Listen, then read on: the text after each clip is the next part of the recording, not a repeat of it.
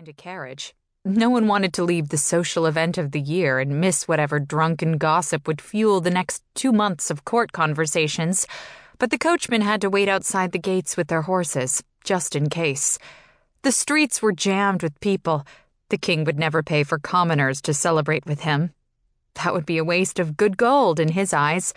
But if the taverns could use the king's birthday as a way to make a profit, and the people could use it as a way to have fun, then little things like invitations weren't going to deter them. It seemed I was the only one who wanted to hide at home tonight. It made me nervous. All those people, filling the road, blocking our escape. They were just people, nothing more than that.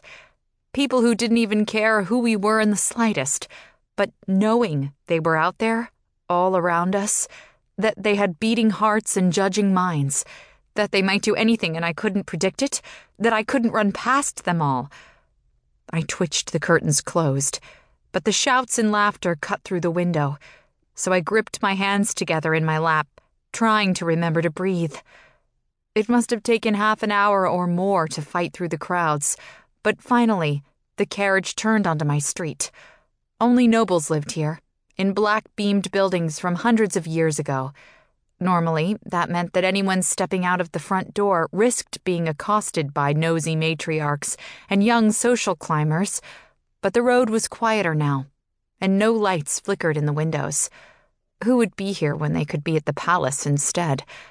Perhaps a few dedicated servants, an elderly relative telling the younger ones to have fun, and now, us. As soon as the carriage stopped, I shoved the door open, stumbling slightly as my heels hit the pavement. Naomi handed the driver a couple of coins, and I hurried to find the spare key tucked under the windowsill.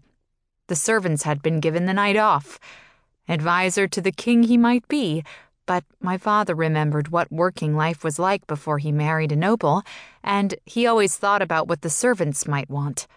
He'd never admit to such improper behavior to any of his new peers, of course but that didn't make his concern any less genuine. If only that concern stretched to his daughter. My happiness could never come before the expectations of the court. I had far too many supposed duties to fulfill. He wouldn't take it well when I finally left. He wouldn't hate me for it, exactly, but he wouldn't understand. So I couldn't tell him about my plans. I couldn't ask for any assistance. One day I'd inform him that I was leaving, and then I'd be gone. I wished things could be different.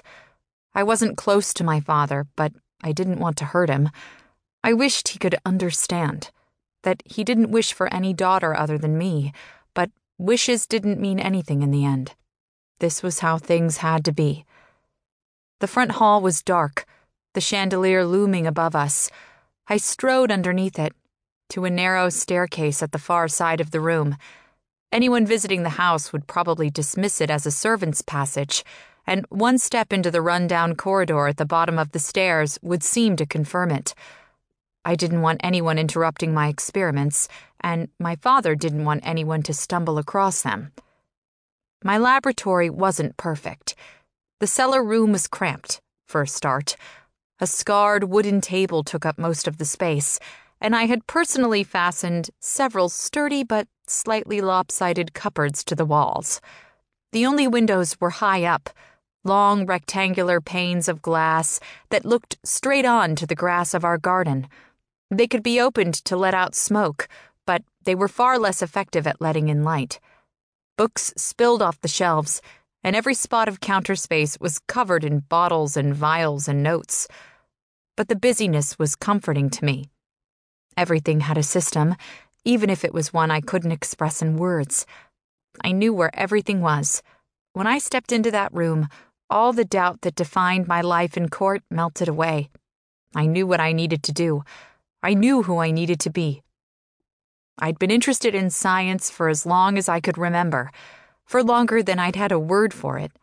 I'd driven my mother and father insane with endless questions.